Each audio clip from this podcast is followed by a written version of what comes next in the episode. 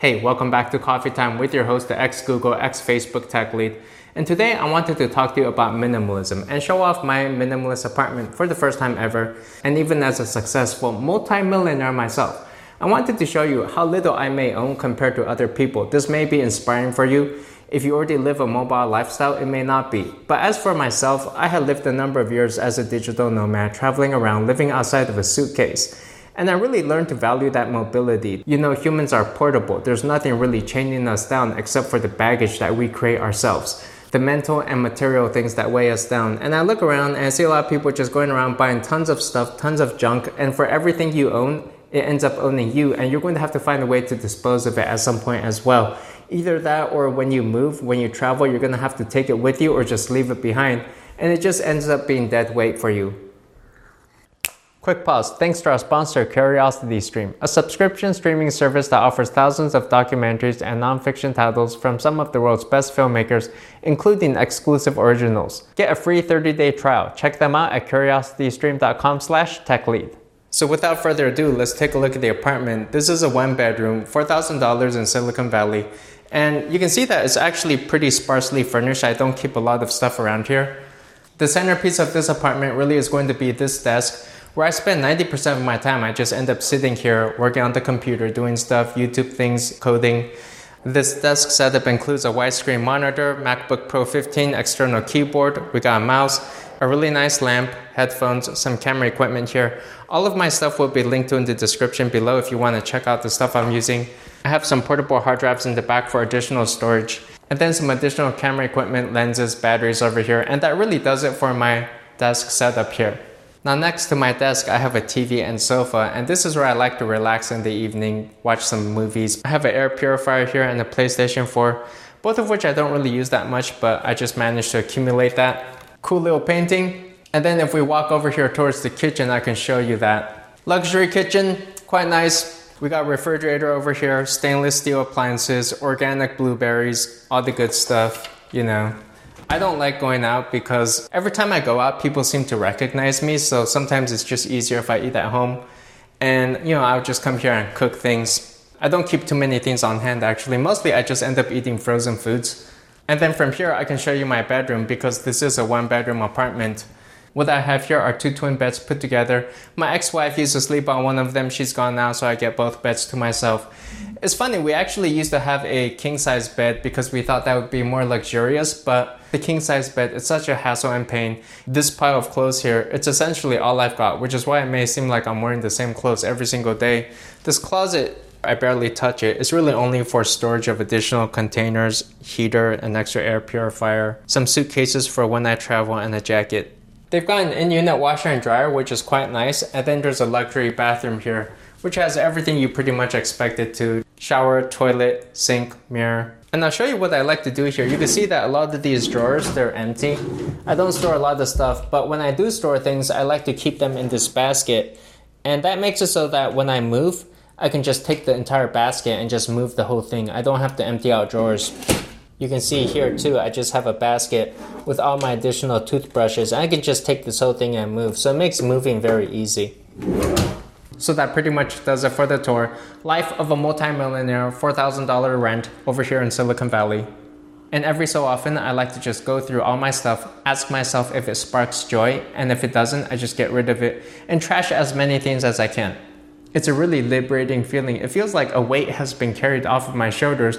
Whenever I get rid of things, I just don't have to worry about it anymore. I don't have to mentally catalog that. I like being as mobile as I can, not having to waste time and money buying things that I don't really need, and then having to get rid of that stuff, selling it on eBay when I don't need it anymore. You may find that as you escape this materialism mindset and start valuing experiences over things, that you become happier and lighter. So the funny thing is minimalism I don't think it's about being cheap. In fact, it's about being extravagant. It is this crazy luxury in which it is choosing experiences over material things, and oftentimes experiences can be far more expensive, in fact. So sometimes people see minimalists who don't go out and buy every single thing that they can buy and they think they're cheap. No, not really. It's really like going to a buffet versus going to an expensive restaurant. At the buffet, you just eat all the random junky foods that you can get at the fancy restaurant, you may eat just a few items, some delicacies, and get a show. And either way, at the end of the evening, you're done. You've had your fill. So that's how I see minimalism. It's not less, it's actually a richer life because you know exactly how much you need to be happy. I think that minimalism will be a continuing trend and we will see more and more people becoming minimalist due to technology and the internet making remote work a more viable option. Advances in transportation that make airline travel cheaper, you got Uber and Lyft services that make it so you don't even need to own a car. The rental economy continuing to grow like Airbnb, you got WeWork for remote offices. And with social media, the world is becoming more connected than ever before. Faraway places just don't feel so scary anymore. And you see photos and pictures of other people in amazing destinations, and everybody just wants to go check out the whole world. And when they go out, they're not going to be able to take all of the stuff and material possessions. They can really only take whatever can fit in their suitcase. And as we digitize our lives, we're finding that some of our most valuable assets are no longer physical material possessions, but digital things. Whereas you used to demonstrate your social status through a car, a house, a watch, a suit, these days you demonstrate it digitally through the number of followers you may have on Instagram, Twitter, YouTube. And simply waltzing into a room wearing a Rolex watch and a suit, it's not going to buy you any new fans. I guess what I'm saying is that as technology becomes a bigger part of our lives, the material things around us just aren't as important anymore. And who knows, one day when we get those virtual reality goggles, Maybe that's the only thing we'll need, and nobody will need any physical items because you can just get all of that virtually. If you want furniture, clothes, fancy handbags, watches, suits, you could get all of that virtually all through your goggles, and you just wouldn't need to buy anything anymore. Everybody would just own one goggle. That could be the future, and with us spending 90% of our time glued to our screens, we're already halfway there. Recently, I have been thinking about home ownership and what type of house I might want to buy if I were to go buy one. And I realized I don't actually want to own a house. And in many ways, I think that home ownership is even it's an idea from the 1900s or 1950s when travel was incredibly expensive. People didn't go out all that much. Information was scarce. We didn't have the internet. People would work a standard 9 to 5 job for 20 or 30 years, and all of this was incentive to just lock down in a nice big house and start accumulating a lot of stuff because you weren't going anywhere anytime fast it was just expensive and inconvenient in the old days. And so that's pretty much what my parents did. They bought a nice big house, and you know what's funny is that even now, there's only those two people, my parents, they're just living in this nice big house by themselves, and none of the children want to go live there. The reason is due to the social stigma of living with your parents. Even if your parents had a hundred million dollar house, you still wouldn't want to go live with them because your friends would say, Oh, you're living with your parents why don't you grow up and be independent? Which is why I would say that these days, instead of buying like one big fancy house, you get a bunch of small little apartments all throughout the world. Like, say you had five apartments spread out throughout the world, and you can just travel from apartment to apartment. And they could be set up kind of like the place I have set up now. Nice, comfortable, you got all the supplies that you need.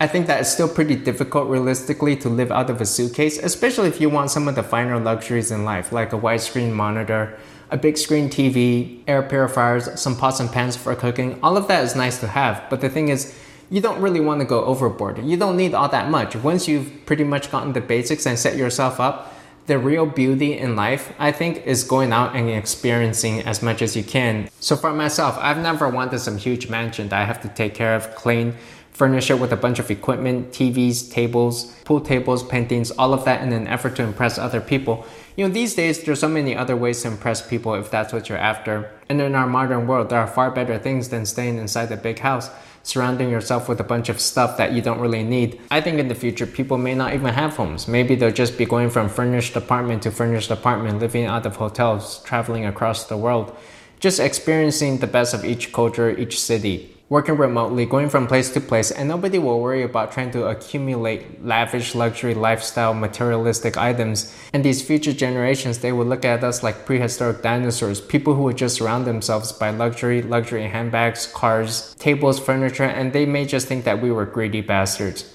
So, excited to learn more about the world? Check out curiositystream.com slash techlead the world's first video service about learning, understanding, and exploring our world. Created by the founder of Discovery Channel, its content spans science, nature, history, technology, society, and lifestyle. I particularly liked the episode African Animal Rescue, following a crew saving some of the world's most exotic and endangered wild animals.